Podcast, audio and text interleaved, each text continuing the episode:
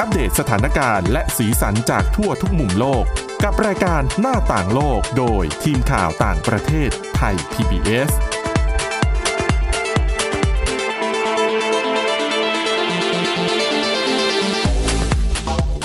สวัสดีค่ะ คุณผู้ฟังคะกลับมาพบกันอีกครั้งค่ะ ในรายการหน้าต่างโลกค่ะ วันนี้พบกับดิฉันสาวรักษ์จากวิวัฒนากุลค่ะ แล้วก็น้องแตมค่ะ สวัสดีค่ะ วรดาทองจำนงค่ะอ่านะคะ เหมือนเช่นเคย เราสองคนก็เตรียมเรื่องราวที่น่าสนใจในประเด็นเกี่ยวกับต่างประเทศ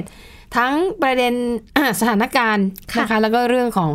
สีสันบทความที่น่าสนใจนะคะอ่า มาเริ่มต้นนะคะด้วยเรื่องราวนะคะคือมันมีนักวิทยาศาสตร์ค่ะเขาไปค้นพบหลักฐานที่ยืนยันความเชื่อของมนุษย์ ว่าเมื่อหลายสิบล้านปีก่อนเนี่ยเป็นหมื่นล้านปีก่อนเนี่ยเออขออภัยหลายสิบล้านปีก่อน โลกเราเนี่ยเคยถูกดาวเคราะห์พุ่งชน จนทำให้ไดโนเสาร์สูญพันธุ์ ค่ะ อันนี้เป็นเป็นสิ่งที่พูดกันมานานแล้วค่ะนะคะ แล้วก็เป็นการคาดการณ์ของนักวิทยาศาสตร์ ที่ฉันเคยเห็นในภาพยนตร์หรือการ์ตูนต่างๆอู้ใช่เรื่องแบบเยอะมาก ดาวเคราะห์พุ่งชน ใช่นะคะ ซึ่งล่าสุดนะคะนักวิทยาศาสตร์เนี่ยไปพบร่องรอยหลักฐานว่าไอ้ความเชื่อนี้เป็นจริงอืมนะคะวันนี้ค่ะเราก็เลยจะมาเล่าในรายละเอียดให้ฟังนะคะเอ่อ จริงๆไอ้หลักฐานเนี่ยเขาพบมาตั้งแต่ปี 2559 นะคะ มันเป็นหินที่เขาพบอยู่เอ่อบริเวณชายฝั่งของเอ่อคาบสมุทรยูคาตันในประเทศเม็กซิโกค่ะพบตั้งแต่ 3 ปีก่อน แต่ว่ากว่าจะพิสูจน์ค่ะทราบทางวิทยาศาสตร์ จนได้ผลออกมาแน่ชัดแล้วก็เพิ่งแถลง 3 ปีแล้วนะคะค่ะก็ผลสรุปค่ะออกมาว่า ดาวเคราะห์ที่พุ่งชนโลกเนี่ยนะคะ เป็นดาวเคราะห์น้อยเออรัศมีเนี่ย 12 กิโลเมตรนะคะ พุ่งชนโลกเมื่อ 66 ล้านปีก่อน ค่ะ แรงกระแทกของดาวเคราะห์น้อยที่พุ่งใส่โลกเนี่ยเขาบอกว่ามันรุนแรงกว่าระเบิดปรมาณูที่สหรัฐถล่มญี่ปุ่นค่ะในช่วงสงครามโลกครั้งที่สองถึง10,000เท่าอืมนะคะ และนี่คือสาเหตุที่ทำให้ไดโนเสาร์สูญพันธุ์ เพราะว่าเอ่อ แรงกระแทกของดาวเคราะห์น้อย ในตอนนั้นเนี่ยมันทำให้สิ่งมีชีวิตบนโลก 75%สูญพันไปเลยนะคะ แล้วก็ยังทำให้เกิดไฟป่าเป็นพื้นที่กว้างถึง 1,440 กิโลเมตรทำให้เกิดคลื่นสึนามิที่พัดถล่มเอ่อสิ่งทุกสิ่งทุกอย่างที่มันอยู่บนโลกนะคะ อย่างที่บอกว่าพอดาวเคราะห์น้อยพุ่งชนปุ๊บเนี่ยสิ่งมีชีวิต 75%บนโลกตายทันทีค่ะแล้วที่เหลืออีก 25%เนี่ยก็มีชีวิตอยู่อย่างยากลำบาก เพราะว่าเอ่อแรงกระแทกในครั้งนั้นเนี่ยทำให้เกิดสารซัลเฟอร์มากถึง 325,000 ล้านตัน และไอ้ซัลเฟอร์ตัวเนี้ยมันไปปกคลุมชั้นบรรยากาศทำให้แสงอาทิตย์มันถูกปิดกั้นค่ะส่องไม่ถึงพื้นโลกค่ะ ดังนั้นคุณคิดสภาพดูแล้วกันว่ามืดๆคุณต้องอยู่แบบมืดแล้วนะคะพวกพืชพันธุ์อะไรอย่างนี้เนาะก็อาจจะๆใช่สังเคราะห์แสงไม่ได้ ใช่ คือถ้าลำบากสิ่งมีชีวิตอันไหนสามารถปรับตัวได้ก็รอดค่ะปรับตัวไม่ไหวก็ตายไปนะคะ ดังนั้นเนี่ยอันนี้ก็คือว่าเป็นหลักฐานชิ้นสำคัญที่ยืนยันว่า โลกนั้นเคยมีไดโนเสาร์ค่ะแต่ว่าก็สูญพันธุ์ไปเพราะว่าดาวเคราะห์น้อยนะคะ แล้วเขาบอกว่าผลจากการอ่า พุ่งชนโลกในครั้งนั้นเนี่ยทำให้อุณหภูมิของโลกนะคะลดลงไปถึง 16 องศาเซลเซียส แล้วก็อยู่ในสภาพแบบนั้นเป็นเวลานานถึง 5 ปีอืมกว่าที่สารซัลเฟอร์มันจะค่อยๆ จางหายไปค่ะจนทำให้แสงอาทิตย์นั้นส่องมาถึงพื้นโลกได้อีกครั้งค่ะนะคะ อันนี้ก็เป็นข้อมูลทางวิทยาศาสตร์ที่คือว่าเป็นข่าวใหญ่ข่าวหนึ่งค่ะที่ถูกนำมาเผยแพร่นะคะ ข่าวใหญ่อีกเรื่องหนึ่งที่ต้องติดตามกันเรียกว่าในช่วงเดือนสองเดือนนี้เนี่ยมีกระแสข่าวออกมารายวันนะคะ จริงๆแล้วมันก็ไม่ได้ค่อยกระทบกับคนไทยมากเท่าไหร่หรอกแต่ว่ามันก็เป็นข่าวระดับนานาชาติที่เขาให้ความสนใจกัน นั่นก็คือเรื่องที่อังกฤษเตรียมตัวออกจากสหภาพยุโรปหรือว่า EU ซึ่งมันจะมีผลในวันที่ 31 ตุลาคมนี้ ปัญหาก็คือว่าทั้งอังกฤษก็ยังไม่สามารถตกลงกันได้ว่าจะออกแบบไหน ค่ะ จะออกมาเลยในวันที่ 31 ตุลาคมแบบไม่มีข้อตกลงไหม หรือว่าจะให้เลื่อนออกไปก่อน จนกว่าจะเจรจาถึงข้อตกลงกับ EU ได้สำเร็จ คือในประเทศก็ตกลงกันเองไม่ได้อืมแล้ว EU เนี่ยเขากำลังจะมีการประชุมใหญ่ในกลางเดือนหน้ากลางเดือนตุลาคม ก็ยังไม่รู้อีกว่าผลจะออกมาเป็นอย่างไร เพราะว่าตอนนี้การเมืองในอังกฤษนะมันวุ่นวายมากนะคะ มันเละเทะมากดังนั้นวันนี้เนี่ยเดี๋ยวจะให้ไปดูกันนะคะ มันเป็นแผนเอ่อเรียกว่าเป็นแผนการประเมินของรัฐบาลอังกฤษนะคะ ชื่อ แผนการในครั้งนี้คือ Operation Yellow Hammer มันเป็นแผนการที่เขาคาดการณ์ไปว่าหากวันที่ 31 ตุลาคม หรืออาจจะเลื่อนไปเป็นวันอื่น ๆ ถ้าอังกฤษต้องออกจาก EU แบบไม่มีข้อตกลงจริง ๆ อะไรบ้างที่จะเกิดขึ้นกับอังกฤษในวันนั้นนะคะ เดี๋ยวดิฉันจะหยิบ เฉพาะบางกรณีที่รู้สึกว่าเออมันสำคัญแล้วมัน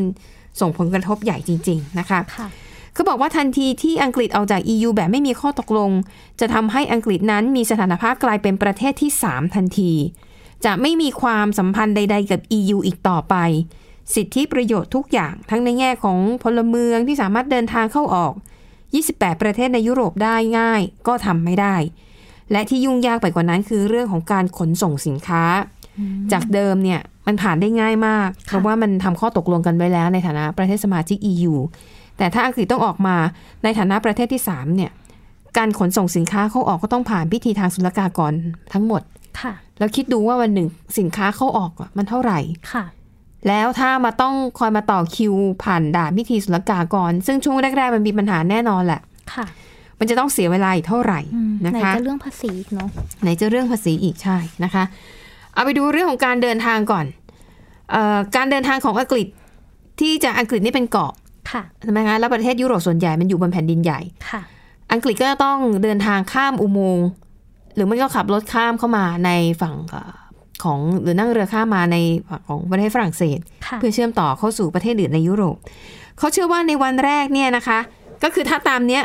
ก็คือ 31 ตุลาคมใช่ไหมพอวันที่ 1 พฤศจิกายนปุ๊บเนี่ยสถานภาพของ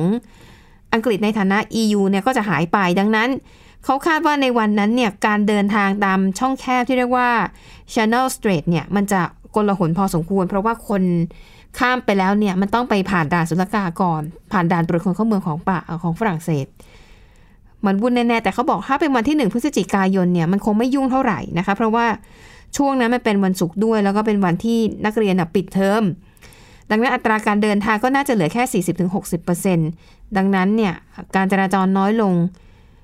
การผ่านด่านศุลกากรก็อาจจะทำให้เสียเวลาบ้าง แต่ไม่มากเท่าไหร่ยังไม่น่าวิตก แต่ที่น่าวิตกคือ หลังจากผ่านไปตอนนั้นอะเข้าสู่วันจันทร์อย่างเงี้ย คนต้องเดินทางไปมาค่ะ โอ้โห ว่ามันกลกลหนแค่ไหนนะคะ และที่สำคัญที่น่ากลัวอย่างหนึ่งคือเรื่องของการขนส่งสินค้าค่ะ เขาคาดว่าเลวร้ายที่สุดนะ คุณอาจจะต้องใช้เวลาเป็นสัปดาห์กว่าที่จะขนส่งสินค้าผ่านเข้าไปในอังกฤษได้ค่ะนะคะ และทีนี้คิดดูว่าถ้าเป็นสินค้าประเภทที่มันเน่าเสียได้อืมเป็นของสดอย่างผักผลไม้ ค่ะคือของพวกนี้มันรอไม่ได้ไงค่ะนะคะ แล้วก็อีกอย่างหนึ่งที่สำคัญก็คือพวกยา เวชภัณฑ์ข้าวของเครื่องใช้ที่จำเป็นค่ะไอ้พวกเนี้ยถ้ามาติดตรงด่าศุลกากรมากๆ เนี่ย มันก็จะทำให้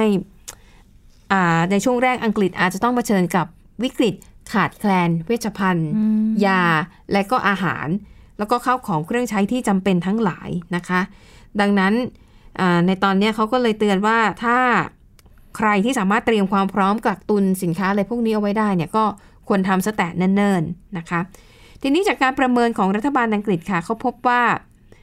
การเตรียมความพร้อมทั้งของภาครัฐ และภาคประชาชนภาคธุรกิจเนี่ย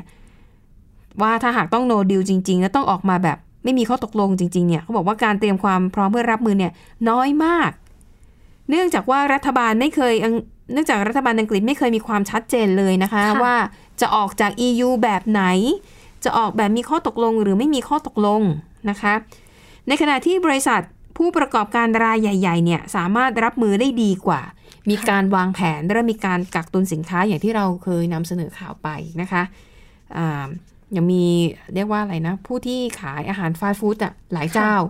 เริ่มกักกักตุนแป้งค่ะกักตุนไข่อาจจะเป็นไข่ผงก็ได้นะค่ะเพื่อนำมาใช้ทำอาหารนะคะ แต่ว่าถ้าเป็นรายเล็กรายย่อยเนี่ย ยังแย่อยู่นะคะ ถ้าหากว่าต้องโนดิวขึ้นมาจริงๆเนี่ยน่าจะลำบาก แต่ว่าในส่วนของระบบสาธารณูปโภคนะคะอย่างไฟฟ้าเอ่อระบบท่อส่งก๊าซ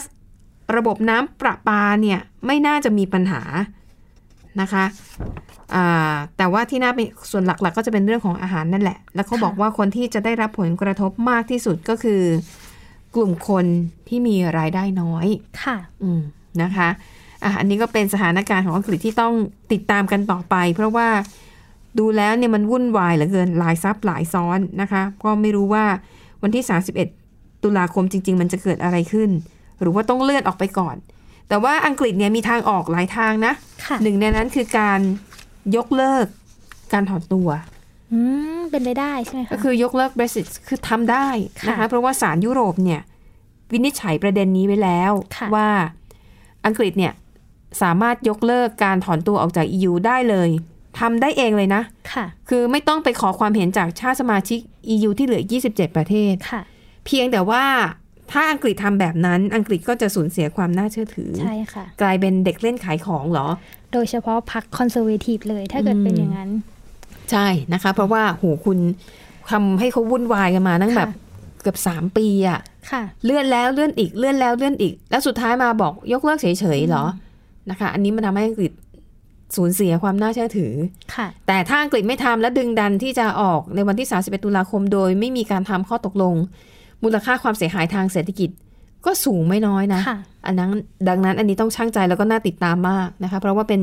ครั้งแรกของ EU ที่มีสมาชิกต้องการถอนตัว ก็ต้องรอดูว่าผลออกมาจะเป็นอย่างไรนะคะ เอาละค่ะ พักเรื่องเครียดๆไว้ก่อนแค่นี้นะคะค่ะเดี๋ยวในช่วงเบรกที่2นะคะคุณวรดา มีเรื่องที่แบบ เบาๆ แล้วก็เป็นเรื่องเกร็ดความรู้ที่น่าสนใจนะคะ เดี๋ยวพักสักครู่เดี๋ยวกลับมาตามกันต่อค่ะ หน้าต่างโลกโดยทีมข่าวต่างประเทศไทย PBS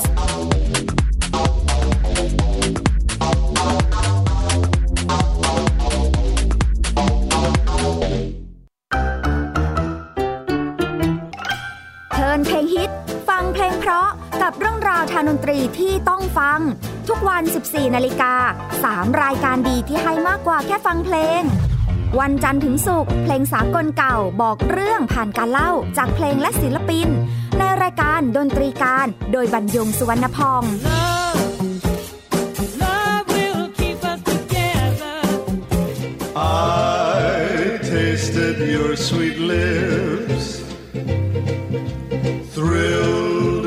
to my fingertips.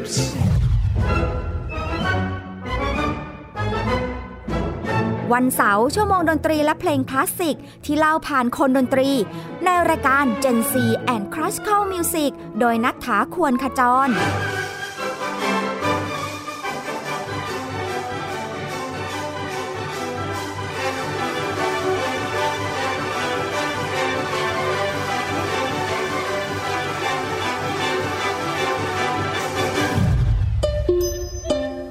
วันอาทิตย์เปิดความรู้และประวัติเส้นทางดนตรี ในเอเชียตะวันออกเฉียงใต้ ผ่านการเล่าและเล่น ในรายการเพลงดนตรีวิถีอาเซียน ASEAN Music Ways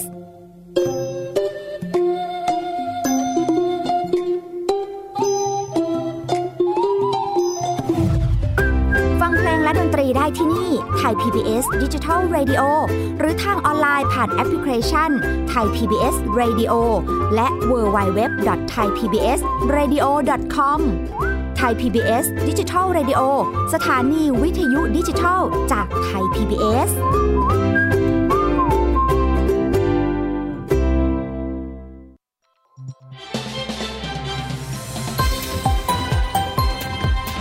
คุณกำลังรับฟัง ไทย PBS ดิจิทัล Radio วิทยุข่าวสารสาระ เพื่อสาธารณะและสังคม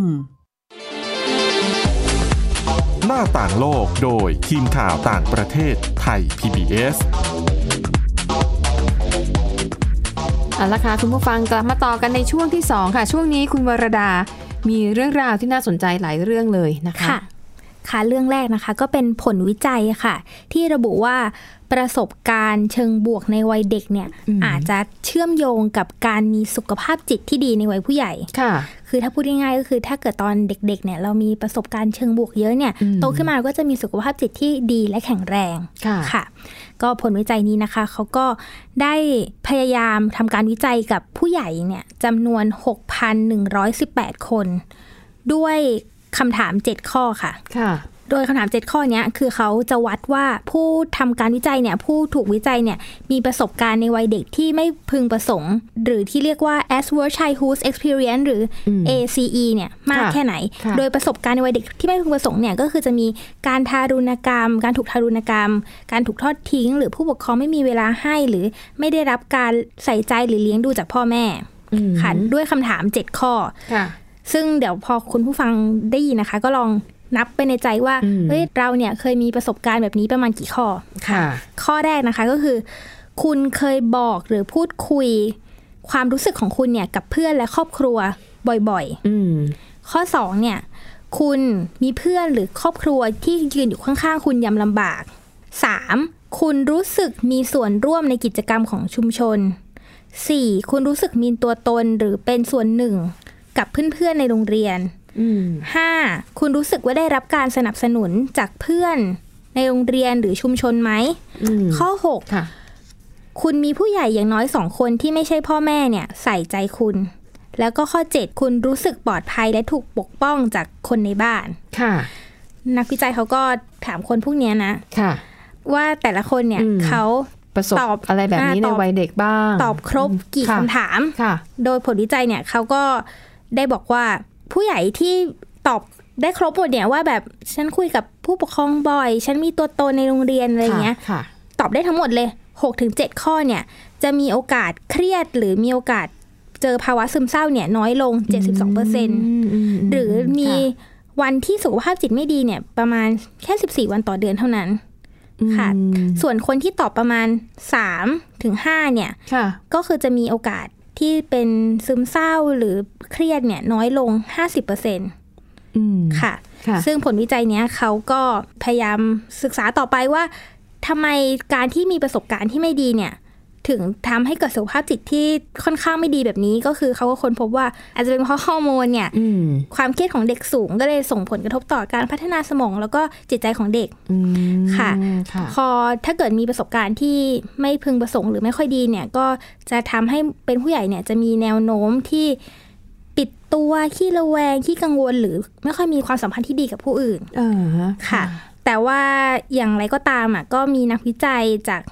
สถาบันแพทย์แห่งหนึ่ง ในค่ะแคลิฟอร์เนียเขาตั้งข้อสังเกตว่าจริง ๆอะจะใช้ผลวิจัยเนี้ยแบบเหมารวมกับทุกคนไม่ได้ใช่ไหมอืมเพราะว่าในความเป็นจริงแล้วอะผู้ที่มีสุขภาพจิตไม่ดีบางคนตอนโตเนี่ย อาจจะมองว่า อาจจะให้คะแนนประสบการณ์ในวัยเด็กของเตเป็นแง่บวกก็ได้ คือมันเป็นเรื่องของส่วนตัวของแต่ละคนเลยอ๋อจะแบบางทีคือเขาอาจจะทำแบบสอบถามไม่ตรงกับความเป็นจริง คือก็ด้เลวยยทำด้วยให้หลายผปัลจที่จัยออกมาอะไรอย่างนี้ใช่ไหมค่ะอืมหรือแบบบางคนแบบตอนโตเนี่ยก็เป็นคนที่สุขภาพจิตไม่ค่อยดีหรอกแต่แบบเวลาคิดถึงวัยเด็กก็แบบชอบอะไรเงี้ยแบบมีความสุขก็ก็เป็นไปได้ เพราะฉะนั้นงานวิจัยเนี้ยอาจจะเหมารวมไม่ได้ แต่ว่าจากการทำถึง 6,000 กว่าคนเลยนะคะค่ะเขาพบความเชื่อมโยงนี้ว่าแบบถ้าเกิดเรามีประสบการณ์ เชิงบวกมากเนี่ยในวัยเด็กเราก็จะมีสุขภาพจิตที่แข็งแรงขึ้นในวัยผู้ใหญ่อืมก็นักวิจัยเขาก็เลยฝากถึงผู้ปกครองว่าค่ะเพราะฉะนั้นน่ะก็อยากจะให้ผู้ปกครองเนี่ย ช่วยสนับสนุนเด็กๆอืมพูดคุยเรื่องความรู้สึกกับลูกๆเป็นประจค่ะำแล้วก็ยืนเคียงข้างลูกในเวลาที่ยากลำบากเพื่อให้เขาโตมามีสุขภาพจิตที่ดีขึ้นค่ะ ซึ่งคำว่าประสบการณ์ที่ดีในวัยเด็กไม่ได้หมาย ไม่ได้จำเป็นว่าจะต้องเป็นบ้านที่ร่ำรวยใช่ค่ะ หรือว่ามีเงินหรือว่ามีสิ่งอำนวยความสะดวกครบนะคะ แต่มันค่ะหมายถึงความเข้าอกเข้าใจกันระหว่างคนในครอบครัว อย่างพ่อแม่หรืออาจจะอะบางคนอาจจะไม่มี พ่อหรือไม่มีแม่แบบอยู่กับคุณพ่อคนเดียว หรืออยู่กับคุณแม่คนเดียว แต่ถ้าได้รับการเลี้ยงดูมาด้วยความรักความเอาใจใส่ แล้วสามารถพูดอย่างเปิดอกได้กับคนที่เลี้ยงเขามาเชื่อว่าเขาก็จะเติบโตขึ้นมาเป็นคนที่มีสุขภาพจิตดีนะคะ แล้วก็แข็งแรงทั้งร่างกายและจิตใจ ดังนั้นอันนี้จริงๆเป็นเรื่องที่ทุกคนทำได้นะคะ คนที่อาจจะดูแลเด็กเล็ก ๆ อยู่ในตอนนี้อาจจะเป็นปู่ย่าตายายที่ เลี้ยงหลานเป็นหลัก เพราะว่าพ่อแม่เนี่ยก็ต้องมีภาระไปทำงานอาจจะเอาลูกมาให้ปู่ย่าตายายเลี้ยงนะคะ ซึ่งแม้แต่เป็นปู่ย่าตายายเนี่ยก็สามารถเลี้ยงเลี้ยงเด็กให้ดีได้เหมือนกันค่ะนะคะ มีอะไรก็อะหมันคุยกับเขาบ่อยๆไม่ใช่ไม่พอใจก็ดุด่าค่ะลงไม้ลงมืออย่างค่ะเดียว พูดคุยกับเด็กสร้างเสริมความมั่นใจให้เขานะคะ ดังนั้น เวลาเราไปเจอผู้ใหญ่บางคนที่แบบมีปัญหา ดูเป็นคนไม่มีมนุษยสัมพันธ์เลยค่ะเนี่ยดูเป็นคนหงุดหงิดโวยวายอะไรตลอดตลอดเวลาค่ะเราก็อาจจะต้องพยายามทำความเข้าใจว่าเออบางทีชีวิตในวัยเด็กเขาอาจจะไม่ค่อยราบรื่นมั้งค่ะโตมาถึงกลายเป็นคนแบบเนี้ยค่ะ คือเราก็ต้องแก้ที่ตัวเราเองแหละ แก้ที่ความรู้สึกเราเองเราไปแก้ทุกคนไม่ได้นะคะ อันนี้บทวิจัยเนี้ยก็จะเป็นเป็นหลักฐานอีกอย่างหนึ่งค่ะที่ทำให้เราเข้าใจมนุษย์มากขึ้นเนาะ ใช่ค่ะอืมค่ะ ค่ะ ไปต่อที่ต่อไปจะพาไปเที่ยวดีกว่าค่ะค่ะ ไปที่กรุงโซลประเทศเกาหลีใต้นะคะค่ะ ค่ะ ก็ล่าสุดค่ะ เขาเพิ่งมีเปิดชุมชนเล็กๆ แล้วก็ในชุมชนเนี้ยเขาก็มีคาเฟ่ค่ะ โดยชุมชนนี้เขาตั้งชื่อว่าชุมชน no plug ที่หรือที่แปลว่าไม่มีปลั๊กไฟอะค่ะ ค่ะ ก็ตามชื่อนะคะก็คือชุมชนเนี่ยเขาตั้งใจเป็นชุมชนที่จะปลอดการใช้พลังงานจากไฟฟ้าอืมเพื่อก็อย่างที่เทรนด์ของ ทั่วทั้งโลกนี้ที่ค่ะรู้กันก็คือเพื่อที่จะลดพวกปัญหาเรื่องการปล่อยก๊าซคาร์บอนไดออกไซด์หรือช่วยเหลือปัญหาเรื่องสิ่งแวดล้อมต่างๆ ค่ะ ค่ะค่ะโดยสิ่งของถ้าเกิดคุณผู้ชมอืมคุณผู้ฟังเนี่ย ไปชุมชนแห่งเนี้ยก็จะพบว่าร้านกาแฟแห่งเนี้ยเขาก็อย่างที่บอกว่าไม่มีเครื่องใช้ไฟฟ้าเลย เพราะฉะนั้นเครื่องกรองน้ำหรือเครื่องชงกาแฟเนี่ยก็จะไม่มีก็คือเขาก็จะต้มกับเตาถ่านอืมเลย ซึ่งอืมดิฉันว่ามันก็ดีนะคะ อาจจะแบบได้กลิ่นกาแฟหอมๆของอืมของเตาถ่านเนาะค่ะตู้เย็นก็ไม่มีแต่จะใช้เป็นถังน้ำแข็งแทนอืมค่ะ พอเริ่มมืดเนี่ยก็ไม่มีไฟฟ้าก็คือไม่มีหลอดไฟใช่ไหมคะเขาก็จะจุดทำการจุดเทียนเทียนทั่ว คาเฟ่ก็คือจะให้แบบความรู้สึกอบอุ่นเลยค่ะแล้วนอกเหนือจากเนี้ยก็อย่างที่บอกเขาเป็นชุมชนใช่ไหมคะ รอบๆชุมชนเนี่ยเขาก็จะทำการปลูกฟาร์มออร์แกนิก แล้วก็เลี้ยงไข่ก็คือเป็นเลี้ยงชุมชนไก่เลี้ยงไก่เพื่อออกไข่ค่ะค่ะ ก็ก็เรียกว่าเป็นชุมชนที่ครบค่ะ ครบค่ะชุมชนนี้นะคะ คนก่อตั้งชื่อว่าอาจารย์ฟูจิมุระยาสุยุกิ ซึ่งเป็นชาวญี่ปุ่น แต่ว่าเขาอะเดินเขาบอกเขาเดินทางมาที่ เกาหลีใต้ที่กรุงโซลเนี่ยทุกเดือนเลย เพื่อที่จะเปิดโครงการนี้ขึ้นมา เพื่อเพื่อที่จะสร้างชุมชนนี้ขึ้นมา โดยเขาก็หวังว่าคนทั่วโลกเนี่ยค่ะไม่ว่าจะเป็นประเทศญี่ปุ่นหรือเกาหลีเนี่ยก็อืมอืมน่าจะมีส่วนร่วมในการสร้างสรรค์ชุมชนที่ปราศจากสารเคมีปราศจากไฟฟ้าอืมแบบนี้ค่ะค่ะค่ะอ๋อดังนั้นก็เลยทำให้ดูเป็นตัวอย่างซะเลยว่า จริง ๆ แล้วมันทำได้ ค่ะ ใช่ค่ะนอืมก็ดิฉันก็สนใจถ้าเกิดไป เกาหลีใต้ไปกรุงโซลครั้งต่อไปก็ว่าจะไปเยี่ยมชมหน่อยไปลองจิบกาแฟที่ปราศจากไฟฟ้าดูตรงนี้แปลว่า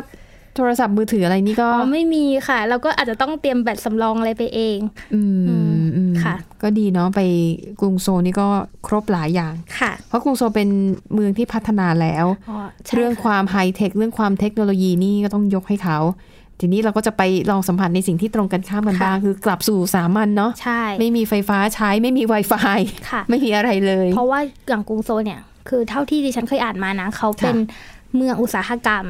ซึ่งเขาเนี่ยเป็นหนึ่งในเมืองอันดับต้นๆของโลกเลยที่ปล่อยก๊าซคาร์บอนไดออกไซด์ออกไปบนชั้นบรรยากาศมากที่สุด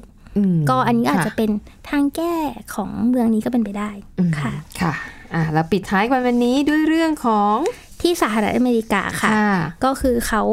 เตรียมค่ะ เตรียมที่จะประกาศห้ามจำหน่ายบุหรี่ไฟฟ้าแต่งกลิ่นทั่วค่ะประเทศค่ะค่ะเพราะว่าเขาอะบอกว่าพวกบุหรี่ไฟฟ้าแต่งกลิ่นพวกเนี้ยต้องบอกก่อนว่าบุหรี่ไฟฟ้าพวกเนี้ยมันจะมีกลิ่นที่น่าสนใจมากมายอืมไม่ว่าจะเป็นกลิ่นช็อกโกแลตกลิ่นมิ้นท์ค่ะกลิ่นดอกไม้กลิ่นกินมะอาหารม่วงของยังมีเลยค่ะ แบบมีกลิ่นแบบให้เลือกเป็นร้อยร้อยๆกลิ่นค่ะซึ่งเขาบอกว่าตอนเนี้ยเขาเห็น เห็นสถิติว่ามีนักเรียนหรือเยาวชนอเมริกันเนี่ยอืมซื้อบุหรี่ไฟฟ้านี้มาสูบมากขึ้น ค่ะ ซึ่งขึ้นสูงเลยนะคะ เพราะว่าอย่างปีที่แล้วเนี่ยเขาระบุว่ามีนักเรียนมัธยมปลายในอเมริกันเนี่ยอืมสูบบุหรี่ไฟฟ้ามากขึ้นถึงร้อยละ 20.8 เมื่อปีที่ผ่านมาค่ะจากที่ปีที่แล้วเนี่ยสูบเพิ่มขึ้นถึงร้อยละ